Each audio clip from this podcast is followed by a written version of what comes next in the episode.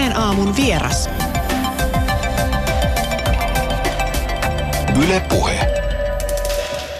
Nälkä, mikä ihana syy syödä itsensä kylläiseksi. Tässä kiteytettynä konsepti, jonka mukaan meidän jokaisen pitäisi nauttia päivittäistä ravinnosta, nimenomaan intuitiivisesti, kuunnella kehon signaaleja ja tyydyttää nälän tunne oikealla määrällä ruokaa. Tämä kuulostaa kauhean yksinkertaiselta, mutta kuitenkin monella se on meillä hukassa. Mutta miksi? Ja onko tämä herkkujen ja mielihalujen maailmassa edes mahdollista ilman tiukkaa itsekuria ja kontrollia?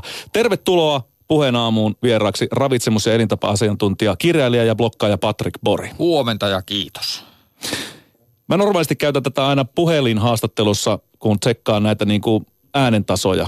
Kysyn ihmiseltä, että mitä söit aamupalaksi ja voin siinä sitten käydä sitä läpi. Niin mä ajattelin, että tämä nyt ei ole mitenkään huuhaa kysymys tähän vaiheeseen, koska haluan tietää, että mitä ihminen, joka pyörii ruoan kanssa ammatikseen ja katsoo varmasti, että mitä tulee syötyä, niin minkälaisen aamupalan sinä, Patrick Bori, tänään nautit? Siinä oli se myslihässäkkä, joka oli vähän itse tehty ja sitten siellä oli luonnonjogurttia ja punaviinimarjoja. Oliko myslihässäkässä makeutusta? No oli jonkun verran. Sokeria? Mm, pikkasen sitäkin, mutta tosi vähän. Enimmäkseen niin kun mä laitan mun myslihässäkkää itse asiassa jonkun verran vähän maitojauhetta, jos tulee sellaista makeutta kanssa. Mä tykkään siitä, siitä sen makeudesta. Eli korvaat vähän niin kuin tätä valkoista sokeria. No ei se ole silleen tietoinen. Mä aina mä tykännyt jotenkin maitojauhen mausta erinäköisissä hässäköissä, mutta se, se sattuu olemaan makea, niin sitten se ei, ei niin paljon, mutta erinäköisiä hässäköitä tulee tehty. Joskus sokeria, joskus ei. Että niin vähän kokeilman ikuinen kokeilija näissä mun omissa Okei, okay, kuulostaa siltä, että sä oot tämmöistä niin kulhoruokien ystävä. Sehän on Joo. nyt niin kuin uusi nimi tälle Kyllä. entiselle hässäkälle, mikä Kyllä. koottiin yhteen, sieltä, mitä sattuu löytymään, mitä Kyllä. mieli. Mitkä, mitkä on erikoisimmat hässäkät, mistä muuten tykkään? Me puhuttiin aikaisemmin siitä, kun esimerkiksi oma äitini sanoi, että hän söi sitten raskausaikana, joka tietenkin on vähän erikoinen niin. tilanne, niin söi mu, ö, ö, noita mansikoita ja silakoita – sekaisin, kun odotti siis minua. Ja jotkut ihmiset laittaa esimerkiksi sinihomejuustoa tuohon aamupuuroon, kaurapuuroon. Niin onko sulla jotain tämmöisiä Joo, erikoisia? Ei, ei mulla kyllä noin erikoisia. Se on ihan totta, että näihin, näihin vähintäänkin erikoisiin ruokakombinaatioihin kyllä törmää tässä työssään. Niin kuin, ja joskus ajattelee, että perhana, että näistä pitää ottaa matkan varrella ylös, koska niin kuin ihan uskomattomia kombinaatioita löytyy niin kuin, niin kuin suolasilakkaa irtokarkkien kanssa. Ja, niin kuin, että niin kuin, ja niin kuin itse, mutta et, ei mulla kyllä mitään näin eksoottista ole, että mä oon aika, näköjään aika perinteinen mies. No Suomessa aamupalojen roolia on perinteisesti korostettu todella paljon. Se on niin kuin ty- tyyliin sanottu, että on päivän tärkein ateria. Toisaalta monissa muissa Euroopankin maissa aamupalalla on todella kevyt ja tämmöinen niin makeaan painottuva rooli. Esimerkiksi Ranskassa syödään kroisanttia, laitetaan vähän hilloa ja juodaan kahvi tai espresso ja se on siinä. Millainen rooli aamupalalla oikeasti on ja mistä se pitäisi sun mielestä koostua? No iso kuva siellä taustalla on se, että kyllä se alkupäivän syöminen. Eli me ajatellaan niin kuin sitä aamiaisesta lounauluttavaa kombinaatiota, niin, niin kyllä siellä niin kuin tarvitsisi saada syötyä jotenkin sen verran, että sieltä tulee sellaista puskuriselle loppupäivän jaksamiselle ja nälähallinnalle. Koska, ja jos se jää liian ohueksi, niin sitten niitä sit, sit jossain kyllä niin kuin loppupäivän aikana alkaa, alkaa ehkä virta loppu, pinna palaa helpommin ja, ja nälkä ja mieli nostaa päätä ja tyyppi. Esimerkiksi näitä iltaa kasaantuu sellaista ma- mielitekomaista syömistä. Mutta tänne voi tehdä monenlainen, että miten tämä tekee, että mitä Suomessa, Suomessa yleensä suositaan, ehkä mun mielestä tasapainoinen linjaus, että ihan okei okay, kokoinen aamupala, sitten mennään syömään ihan hyvä lounas. Öö, muissa maissa on erinäköisiä. Itse kuvasin tuota Ranskan esimerkki, jota on tietysti monessa muussakin Välimeren maassa sama esimerkki, että, niinku, että ei mikään fiksu, mutta sellainen niin syyri, syödään niin kuin churrosta tai donitseja tai, tai näin poispäin. Hollantilaisilla taas valtavat aamiaiset. Aivan mielettömät. Meidän aamiaiset ei ole mitään verrattuna niiden aamiaisia, mutta sitten ei ne syö mitään kummempaa lounasta. Että ne vetää niin kuin sämpylät. Että on niin kuin monta tapaa rakentaa sellainen vahva alkupäivän syöminen, mutta kyllä se syömisen hallinnan kannalta ja jaksamisen kannalta on tärkeää, että, että kun kello on 12, niin sitä ruokaa on tullut niin kuin jotenkin syötyä ihan suht hyvin. Niin, kuitenkin ajatellaan Espanjan ja Välimeren maita, niin iltapainotteinen päivällinen. Se aletaan syödä jopa kello 23, Joo. joka itselleni tultuisi ihan niin kuin hirvittävältä, raskaalta. Yöunet menis, aamulla olisi paha olla. Mutta minkä takia tämä kulttuuri tavallaan on painottunut sillä tavalla ja kuitenkin Välimeren maissa se syöminen on kauhean tavallaan niin kuin hehkutettu, että miten siellä syödään. Niin, no mä sanoisin, että en ole mikään niin kuin Espanjan ja Välimeren ruokavallan huippuasiantuntija, mutta öö, on, on, käynyt siellä, enkä pelkästään käynyt, niin kuin, niin kaikkihan siellä on käynyt, mutta myös yrittänyt vähän perehtyä jonkun verran, niin kyllähän sielläkin on se tausta se, että, niin kuin, että ne syö sen aamiaisen, ne ei niin kuin ehkä korosta sitä, mutta ne syö sen. Sitten monella tapaa se siestan ruoka koetaan kyllä monessa paikassa niin kuin pääruuaksi. He syövät kyllä illalla, ei siinä ole mitään ongelmaa, mutta ne tulee vähän niin kuin viiveellä Suomessa niin kuin kelloajallisesti ja muutenkin, mutta niin kuin, kyllä sielläkin se ajatus on, että, niin kuin, että päivällä syödään, että Et, et, eihän siinä ole mitään ongelmaa, että päivällä syödään hyvin ja sitten vaikka illalla ysin kympi aikaa kunnon ateria. Se, se on ihan fine, se on osa tasasta ateriarytmiä. Se olisi ongelma vain, jos kävisi niin, että alkupäivästä ei syödä juuri mitään, jonka takia illalla on kammo nälkä. Mm. Mikä muuta sun mielestä on semmoinen hyvä tasainen ateriarytmi? Onko joku tuntimäärä, voiko siihen laittaa mitään? Ei siihen voi mitään tunti, tuntimäärää laittaa. Et, ja se on kliseisesti yksilöllinen, niin et, eli, eli jotkut pärjää ihan hyvin ilman aamiaisia, jotkut niinku, ja, ja vähän kevyemmällä syömisellä – ja, ja joidenkin pitää syödä tosi, ta, tosi tasaisesti, että heti, niin kuin, kyllä mä omassa työssäni, vaikka kaikki on oikeasti yksilöistä, niin sanoisin, että useimmille on vaaran paikka, jos aamiaisesta, eikö jos heräämisestä ei ole kahteen kolmeen tuntia syöty vielä yhtään mitään, niin se on semmoinen, mikä lähtee taittamaan sitä ongelmaksi. Ja, ja useimpien, useimpien kantsii kun syödä ihan, ihan hyvä aamiainen, se perinteinen lounas, että kyllä tämä useimmille sopii. Sitten jos joku, joku jollakin menee niin, että toteaa, että no mä pärjään vähemmällä, mun ei tarvitse syödä aamiaista, mutta mä jaksan hyvin, ei mulla ole mitään mielitekoiltasi eikä kova nälkä, niin eihän hänen tarvitse syödä myöskään. Mutta kyllä valtaosalle se, se perinteinen on parempi ratkaisu. Puhe aamun vieraana siis ravitsemus- ja eritapa-asiantuntija Patrick Bori. Sä puhut intuitiivisesta syömisestä ja oikeaoppisesta syömisestä myöskin hyvin paljon. Mitä se käytännössä on? No ei ole varmaan mitään oikea oppista olemassa, mm. monta tapaa syödä hyvin, mutta jos mä mietin sitä, että millä tavalla niin kun me pysytään jaksavina ja hyvän tuulisina ja, ja, ja kroppa pysyy jollakin tavalla terveessä kunnossa ja kaikiseksi pystytään nauttimaan syömisestä, mikä on tärkeä ulottuvuus, että, niin kun, että siinä vaiheessa, kun syömisestä tulee tylsää, niin joku meni pieleen saman tien. Tarkoitatko ruoan maukkaus vai? Maukkaus, niin. sosiaalinen joustavuus, ilo, pystyy heittäytymään, että kun joku juttu tulee, pystyy heittäytymään siihen tilanteeseen, eikä sille, että en mä nyt tiedä, voiko mä ottaa, paljonkohan toskin on kaloreita, niin mitä syömis, hyvää syömistä se on, jos ei pysty niinku heittäytymään. Et, et kun me mietitään tätä tasapainoa, miten nämä kaikki eri ulottuvuudet saadaan kiinni, niin kyllä se mun mielestä nyt tulee siihen, että me tosiaan ollaan tosi hyviä kuuntelemaan kehoa, intuitiivisia tai miksi vaan, koska silloin keho tavallaan tuosta kohtuutta ja syömisen hallintaa meidän puolestamme. Me tiedetään tämä tutkimuksessa, että tämä keho on syömisen määränhallinnan osalta meitä viisaampi että meidän kannattaa ja antaa sille roolia. Sitten meidän ei tarvitse itse miettiä syömisestä lehti helpompaa, kun joku muu hoitaa sen ruokamääräkontrollin. Mutta sitten kasataan se tasainen ateriarytmi ja yritetään syödä enimmäkseen fiksusti niillä perusperiaatteilla, mikä on kaikille tuttuja, niin kuin, että, että olisi nyt rehuja joka kerta, kun syödään siis kasviksi edemmin marjovihanneksia, pidetään tasaisia proteiinikomponenttia, nyrkin kokoinen annos aamiaisella ja lounaalla. Ja nämä yleiset liirumlaarumit siihen päälle ja sitten yleisajatuksena on se, että syödään enimmäkseen hyvin, mutta hyvän syömiseen kuuluu kanssa, että ei aina syödä niin hyvin, että ei niinku murehdita pikkuasioita tai viikonloppureissuja. Niin meinaatko tätä luo semmoisen psykologisen jonkunlaisen ahdingon ihmiseen, jos pitää alkaa nimenomaan jonkun tällaisen kalorimittaamisen tai, tai jonkun muun pidättäytymisen kautta ajattelemaan tätä Joo, syömistä vai? enkä pelkästään meinaa, me nähdään se tutkimuksissa aika selkeästi, niin tai me nähdään se syömisen laimahallinnan tasolla, meillä on tämmöisiä niinku paradokseja, että mitä tiukemmin yrittää hallita syömistään, sitä enemmän joutuu syömään, koska meidän nälänsääntöllä alkaa mennä siitä sekaisin. Me nähdään se yksittäisen ruoan tasolla keskimäärin, että et, et, et, jos yksittäistä ruokaa alkaa liikaa kontrolloimaan tyyliin vaikka herkkuja tai sinne alkaa suhtautua liian negatiivisiin jännitteitä, niin niiden mieliteot moninkertaistuu ja ja niin kuin, että sen takia se, ei, ei niin kuin joustavuus ja intuitiivisuus niin kuin huikseen ole semmoinen teema, mistä puhutaan, vaan sen takia, että se, se vaan niin kuin toimii paremmin kuin se, että pingottaa liikaa. Mutta sä puhut heittäytymisestä ruoan suhteen, sit sä puhut no. mieliteosta. Mikä näillä on nyt ero, koska kyllä mä ainakin monesti tota, heittäydyn niihin mielitekoihin, että no kyllä mä nyt voi vetää tuosta vielä toisen pizzan Joo. tällä samalla istumalla. Se on hyvä, hyvä pointti. mä sanoisin, että se menee silleen, että, että jos vaikka miettii, kun kirjan on tehnyt ja muutenkin tätä työtä tee, niin eihän se, otetaan se keskivertohenkilö, joka tulee, joka tulee vastaanotolle, joka nukkuu liian vähän, ei ehkä liiku tarpeeksi, aamiainen on liian pieni eikä muuta. Jos syömisessä ei monikaan asia niitä toimi, niin jos ei nämä taustatekijät toimi, niin eihän meidän mieliteot ja, ja kehon viestit myöskään ole normaaleja ja kohtuullisia. Niin eihän mä semmoiselle tilanteelle voi sanoa, että hei kato, joo, syö kuten sen verran vaan kun haluut ja niin, tai ihan tee, syö vaan mitä tekee mieli.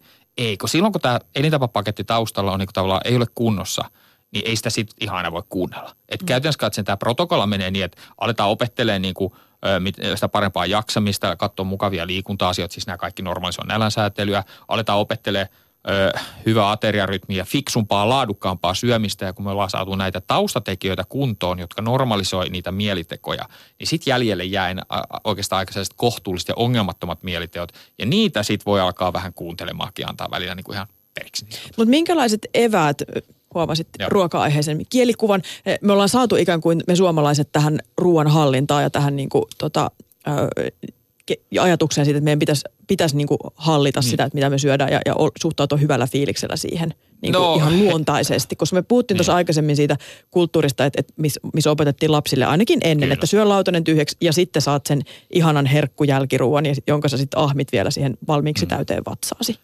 No heikonlaiset eväthän me ollaan saatu, että siellä on toisaalta tämä hyvin pitkältä tuleva tuputtamisen kulttuuri, joka, joka, on, joka on moni saanut – niin, tai en tiedä saako edelleenkin tämän päivän lapset, mutta vähän... No iso vanhemmilta varmasti niin, ehkäpä. Viimeistään sieltä, mutta et meillä on se tuputtamisen kulttuuri.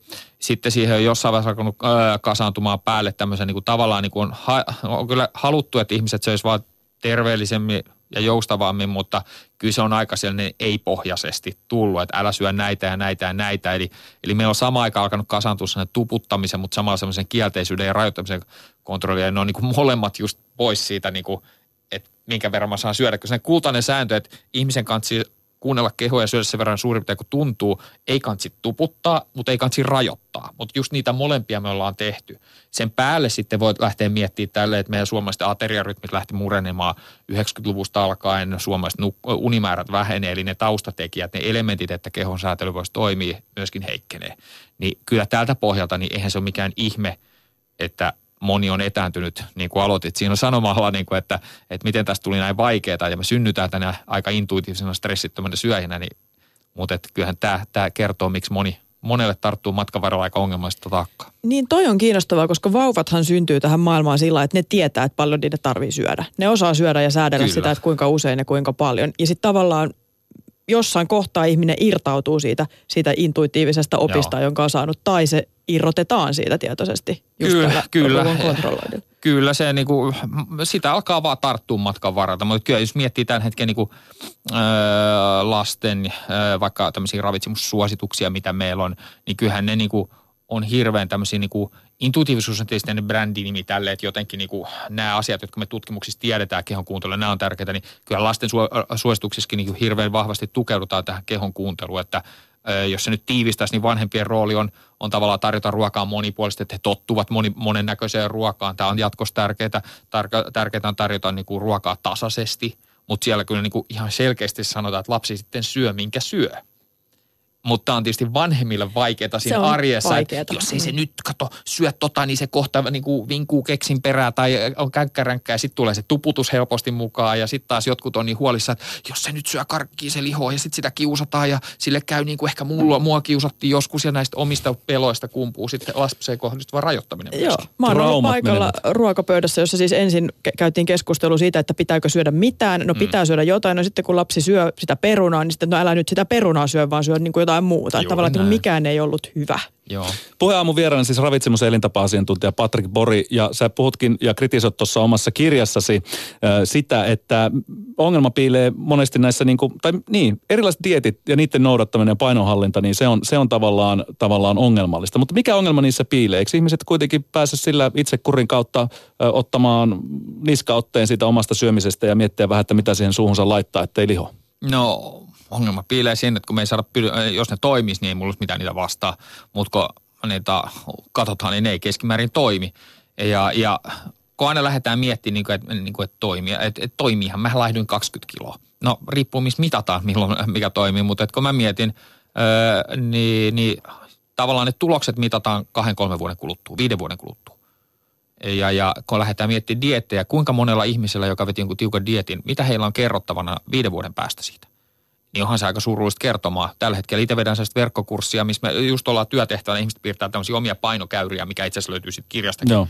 Ja niitä, niin kun se on melkein 100 prosenttia, ne tarinoissa näkee, että mitä tiukempi dietti vedettiin, vedettiin, niin sitä varmemmin se paino tuli korkeammalle kuin koskaan aikaisemmin. Niin, käppyrät on aika tällaista niin kuin, niin. Tota, tota, tota vuoristorataa. Kyllä. Ja, ajelua ylös alas menee sitten. Joo, ja tämä ei ole sattumaa. Tätä ei voi kääntää silleen, että no ni, ni, ni, niille, niille ei ollut niin kuin motivaatiota pitää kiinni niistä, tai niille ei itse Ei ole mitään tekemistä tämmöisen kanssa, kun me tiedetään tutkimuksista ne fysiologiset efektit, mitkä tuottaa sen – Siis se, se on moni efektejä ja se on psykologisiakin efektejä, niitä, niitä, mutta yksinkertaisesti vaikka tämmöinen tiukka dietti menetään lihasmassaa, keho ei halua menettää lihasmassaa, se tulee ottamaan sen takaisin ennemmin tai myöhemmin, samalla kun se alkaa sitten siinä painon no, takaisin nousuvaiheen aikana alkaa ottaa sitä menetettyä lihasmassaa, niin samalla tulee rasvaa vähän enemmän kuin oli koskaan aikaisemmin. Ja lopputulos on, että paino nousi korkeammalle kuin koskaan. Siellä on muitakin psykologisiin kieltäytymisiä ja tämmöisiä liittyviä efektejä.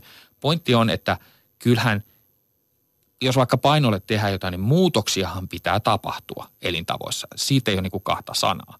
Mutta se, että aletaan vaan syömään vähemmän ja vaikka, kaikille syödään niin kuin vielä liian vähän, niin on kyllä tosi surkea systeemi hoitaa tätä painoa. No mitä sä sitten teet? Jos sulla on tämmöinen verkkokurssi, missä on porukkaa, jotka on laihduttanut ehkä elämässään satoja kiloja, mm. sata kiloa, vähintään tällaisia tarinoita ihmiset kertoo, että kun laskee Joo. yhteisen, että kuinka monta kiloa on lähtenyt, niin kymmenissä liikutaan. Ja se on aika huikea ajatus. Niin, ja sitten se on tullut aina takaisin mennyt pois. Joo. Niin mitä sä sanot niille ensimmäisenä? Mitä te katsotte?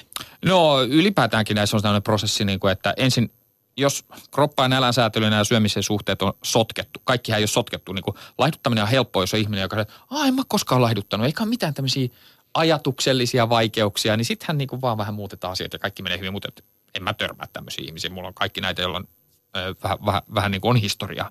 Niin kyllä sitten pitää normalisoida tilanne, että me aletaan opettelemaan niin parempaa jaksamista, unta, stressiä, näin poispäin. Aletaan opettelemaan niin kuin riittävää syömistä, moni heistä syö liian vähän jossakin kohtaa. Siis alkupäivästä liian vähän ja illalla sitten liikaa ja sitten sen takia se paino nousee. Aletaan opetella, että minkä on riittävä aaminen, mikä on hyvä, äh, hyvä, hyvä lounas, kuinka se on no enimmäkseen hyvä laatu. Ja aletaan miettiä kivoja mukavia aktiivisuuskeinoja, koska aktiivisuus on tärkeä asia, jotta ruoka maistuu, mutta myöskin kehon näläsäätelymekanismit niin normaaliset. Aletaan tiivistettynä, aletaan ensin tekemään asioita, ei niin, että syödään vähemmän tai liikutaan enemmän, vaan aletaan tekemään asioita paremmin. Jos, jos se yhtään mm. kertoo, niin kuin, että syödään paremmin, hoidetaan jaksamista, unta, stressihallintaa, mitä kaikkea siellä onkaan. Ja sitten kun näitä ollaan opeteltu, se tietysti nopea ei ole mikään nopea. Näitä on opeteltu. Sitten me ollaan niinku, niinku saatu normalisoitua sitä nälänsäätelyä ja painohallintamekanismeja niin, että sitten voidaan alkaa uudestaan katsoa, että laskiko se jo tuolla systeemiä, mitä me tehtiin? Monesti laskee. Öö, joillakin siellä voi olla, että se ei vielä laske tai ei ole tarpeeksi pitkään. Sitten voi lähteä uudestaan härnäämään, että missä mä voinkaan kontrolloida ei niin, että ryhdytään yhtäkkiä uudestaan karkkilakkoon, vaan katsoa, että, että minkä verran mä voin kontrolloida mun ruokamääriä tai linjata enemmänkin näitä asioita, että mä ole koko ajan syömässä karkkiin niin kuin Öö, mutta pointti, ei se tuosta ei kauan, mutta ensin pitää hoitaa tausta-asiat kuntoon. Opetellaan niitä fiksumpia elintapoja ja sitten kun ne on opeteltu, sitten voidaan alkaa kuuntelemaan sitä kehoa ja hakea sitä joustavuutta.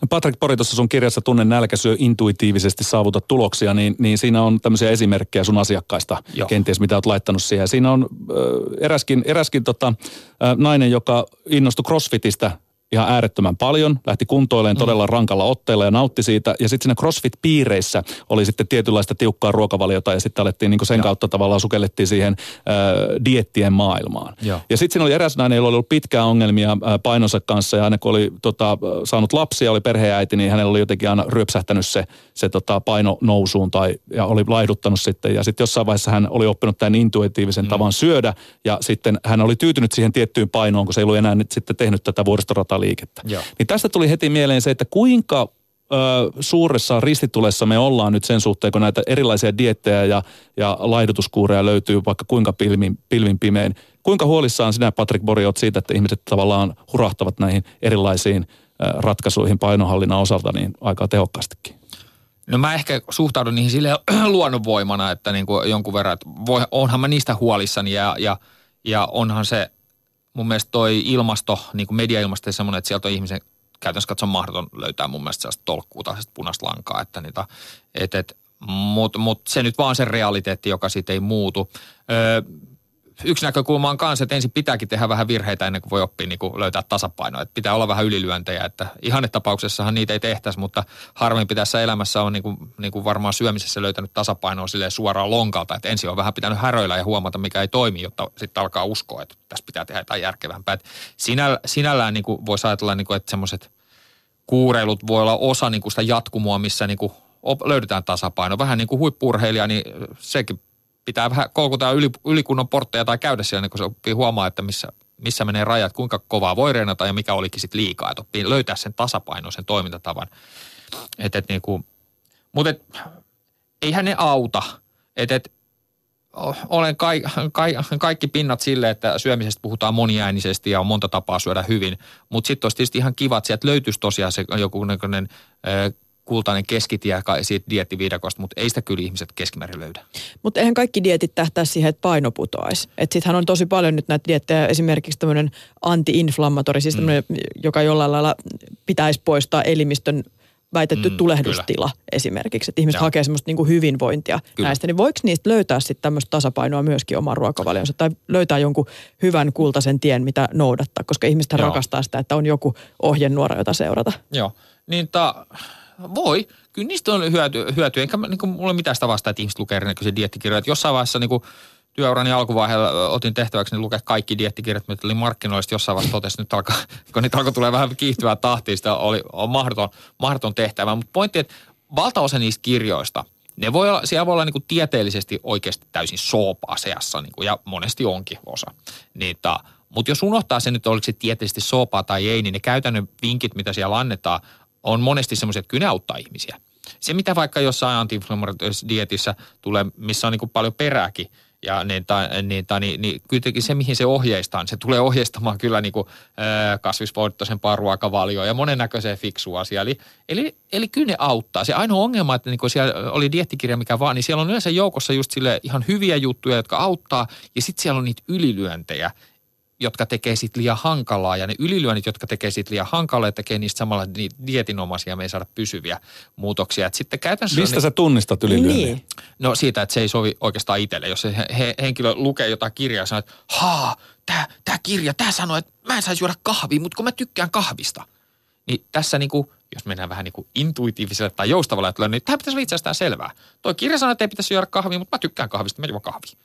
O, niin ei tarvi uskoa kaikkea, mitä siellä sanotaan, mutta eihän ihmiset suhtaudu tähän näin. No, kauheet, mä en tiedä nyt kahvia. Kyllä mun nyt pitää jättää se pois kokonaan. Ja sitten kahden, kolme, kaksi, kolme kuukautta huik, haikoilla, että oi kun tekisi mielistä kahvia. Ja sitten niinku, sit kun eka kerran juodaan kahviin, niin sitten tulee hanskatiski-efekti, että en mä pystynyt siihen. Ja kaikki ne muukin, mikä hyväkin ehkä mitä tehtiin, jää pois. Jää lovi ja, tavallaan oma henkiseen tota, tällaiseen itsetuntoon joo, siitä. Että et kyllä mä sitten niinku matkan varrella monelle ihmiselle sanoin, että hei, niinku, että että, että voitte te lukea niitä diettikirjoja ja noukkia sieltä semmoisia juttuja, jotka tuntuu teille hyvältä.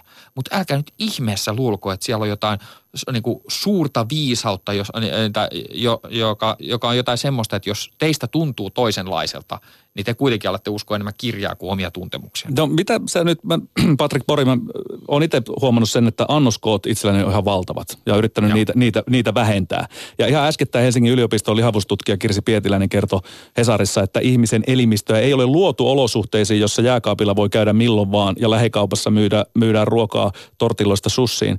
Eli tota, yleensä on kysymys siitä, että ruokahalumme on virittynyt liian korkeaksi. Mm. Ei ole helppo huomata, että ruokaa tuli syötyä liikaa. Niin mitä mieltä sä Patrick Pori Pori tästä toisen asiantuntija-analyysistä?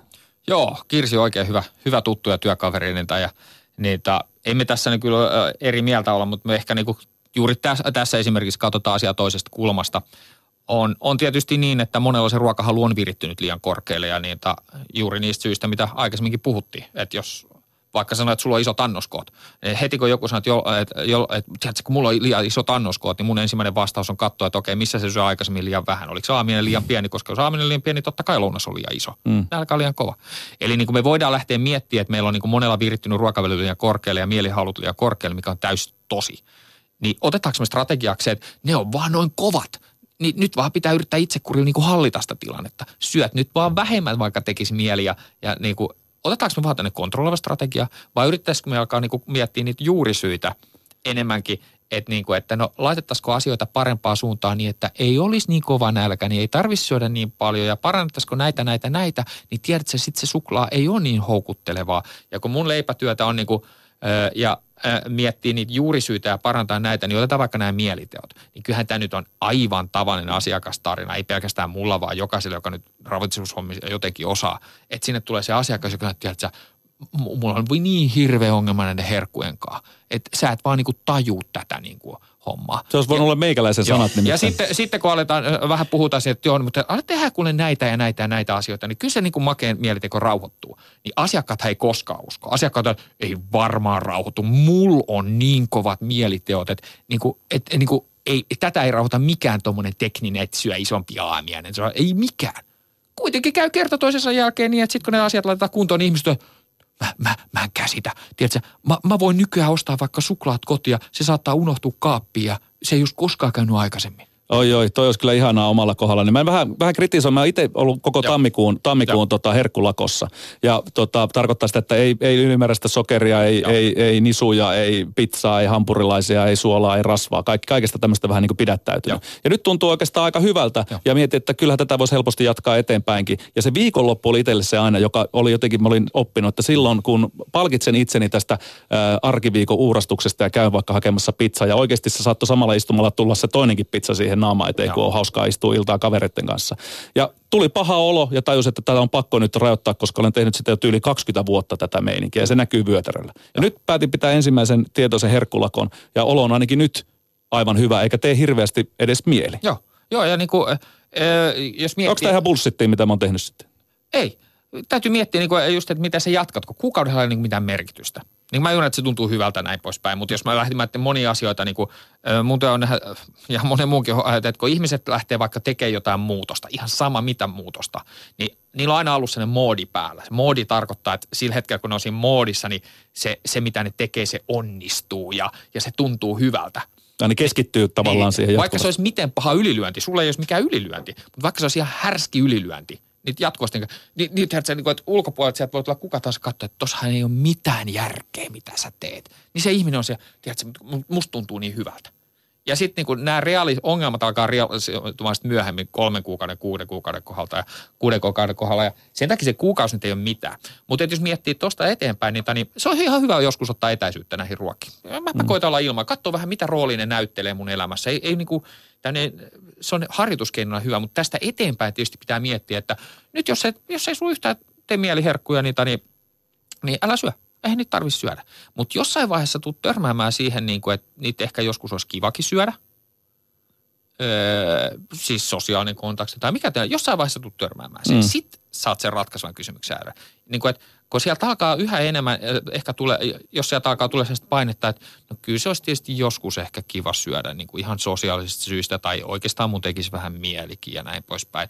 Niin sitten kun se alkaa nostaa päätään, niin reagoit sä siihen silleen, niin kuin, että ei, en syö niin, Syö. pidättäydy edelleen. Niin, pidättäydyt. Mm. Öö, vai reagoit sä silleen, että okei, okay, joo, no se toimi tosi hyvin, se, että mä olin kokonaan ilman ja näin poispäin, mutta et, et, et, nyt mun kyllä niinku ehkä välillä mä voisin vähän ottaa. Tämä nyt ei tarkoita sitä, että mä alan syömään niitä päivittäin tai joka toinen päivä, mutta, mutta ehkä nyt joskus voin syödä ja tämä on ihan ok. Että oliko tämä loppujen lopuksi sun lakko, oliko se vaan alko jollekin viiden vuoden lakolle, joka, jos on kyllä, se voi toimia. Mutta mm. on iso riski, että tulee vähän tylsää ja se vaan itse asiassa alkaa kasvattaa sun makea mieleen. Joo, ei tylsyys ei kuulu mun elämään, joo. joo. Kyllä ja, mä, mä, valitsin tuon jälkimmäisen, niin, että sitten siinä vaiheessa, joo. kun se, se alkaa oikeasti tulla, istutaan vaikka joo. leffaa, katsotaan ja sitten tekee mieli karkkia, niin sitten voisin sen vetää. Joo, mutta, mutta tässä, se, että, että kun lyö kello 12 ensimmäinen kahetta, mä oon nyt sopi, sopimus on, on täytetty, niin en mä ollut saman tien siellä niin kuin tota Berliinin munkkisuussa. Joo herään siihen syömään sitä myöskään. Että Mutta en, en ylönyt läskiksi sitä. Tämä on se olennainen pointti, että, niin kuin, että tehdään harjoituksia. Kyllä niin kuin ihan asiakastyössä ja muutenkin, niin kyllä, kyllä mäkin sanon asiakkaalle välillä, että jätetään nämä kokonaan kuukaudeksi kahdeksi vuodeksi. Mutta silloin se on niin kuin sellainen työkalu tarkastella tilannetta ja, ja, niin kuin, ja pidemmän päälle tavoitteena on aina löytää sen asiakkaalle itselleen sopiva mieluinen tapa suhtautua siihen ruokaan. Et, et, et on eri asia ajatella, että, tai sanotaanko näin, lähtökohtaisesti ei kansi ehkä hirveästi tehdä mitään semmoista öö, pitkäajänteisesti, mistä ajattelee, että en mä tätä tule seuraavaa kymmentä vuotta tekemään. että jos joku lähtyy karkkilakkoon, kaljalakkoon, leip, ihan sama mikä se lakko on, mutta niin kuin, mut et fiilis, että ei jumakauta, että seuraavat kymmenen vuotta ilman niin kuin tota. Niin jos tämä on se fiilis, niin... Sitä on Linda sulle tuttua. Niin ehkä ei niinku ihan kansi neljän sitä... paaston. Ehkä ei kansi ihan sitä lakkoa, sitä totaalikieltoa lähteä hakemaan, vaan hakee niinku ehkä vähän jotain joustavampaa. Ei se joustava tarkoita, että nyt joka päivä pitää syödä. Mä tunnen ihmisiä, jotka on tosi joustavia suhteessa herkkuihin ja syö herkkuja ehkä kerran kuukaudessa se olennaista on se ajatus, että hei mä voisin syödä noita, mä voisin syödä ottaa, mutta en mä nyt tällä kertaa ota ja mä voisin ottaa nytkin, mutta en mä nyt tällä kertaa ota. Mä voisin ottaa nytkin, no nyt mä itse asiassa otan. Mm. Tämä on se, että se ajatus, että mä, se tuntuu, että mä saan syödä, on tärkeä ja se on taas tuhoisaa, jos jostain tuntuu taas pohjimmiltaan, että ei mun pitäisi syödä. Sittenhän käännetään toisinpäin. Mä tiedän, on paljon ihmisiä, jotka syö päivittäin herkkuja ja heidän syömisessä ei ole mitään joustavaa, koska yksikään niistä herkuista ei ole sallittu. No aina, että ei mun pitäisi tätä. Ja siitä pitää kyllä päästä irti. Tärkeää on löytää se joustava tunne. tila. Eli terve henkisyys siihen ruoan, ruoan nauttimiseen ja, ja nälän, nälän tunteen kuuntelemiseen ja kehon kuunteluun. Puheen aamun verran siis ravitsemus- ja elintapa-asiantuntija Patrick Boris olet julkaissut Tunne nälkäsyö intuitiivisesti saavuta tuloksia nimisen kirjan. Ää, mitkä asiat nyt pitää hoitaa kuntoon, että oman kehonsa oppii kuulemaan paremmin, jos on syömisen kanssa ongelmia? Mistä pitää lähteä? Koska tämä on aika iso spektri, mitä pitää Se on hoitaa. tosi iso, että just tiivistäminen mm. niin parilauseeseen. Joku sanoi, että tiivistät parilla sanalla. Mä sanoin, että ei pysty millään. niin. Mutta niin jos niin kuin, öö, nuku riittävästi, hoida stressiä, öö, opettele itsellesi sopiva rytmi, jonka seura- syömisrytmi ja syömismäärät, jonka seurauksena nälkä ei koskaan pääse tosi kovaksi ja iltaan ei kasaantu mielitekoa – Öö, yritä syödä enimmäkseen fiksusti, niin kuin puhutaan, mutta täällä koskaan yritä syödä sataprosenttisen fiksusti. Niin kuin, että, niin kuin, öö, että se, on, se on syömishäiriö ja hyvä syöminen on sitä, että, että ei kaikki ole ihan aina niin nappisa. Ja, ja sitten vielä vähän liikettä päivää. Siinä se on. Mm. Ja siinä riittää hommia aika monelle ja voisin sanoa, että näitä paljon ohjanneena se, mihin ihmiset karahtaa pääsääntöisesti on, että ne ei hoida sitä jaksamista. Sinne se karahtaa. Vielä viimeiseksi, mikä on paras tapa hillitä sitä herkuttelua? Kannattaako siihen edes lähteä? Nukkuminen ja jaksamisen hallinta. Okei, okay, sieltä se lähtee samasta asiasta. Mm. Kiitoksia vierailusta Patrik Pori. Kiitos.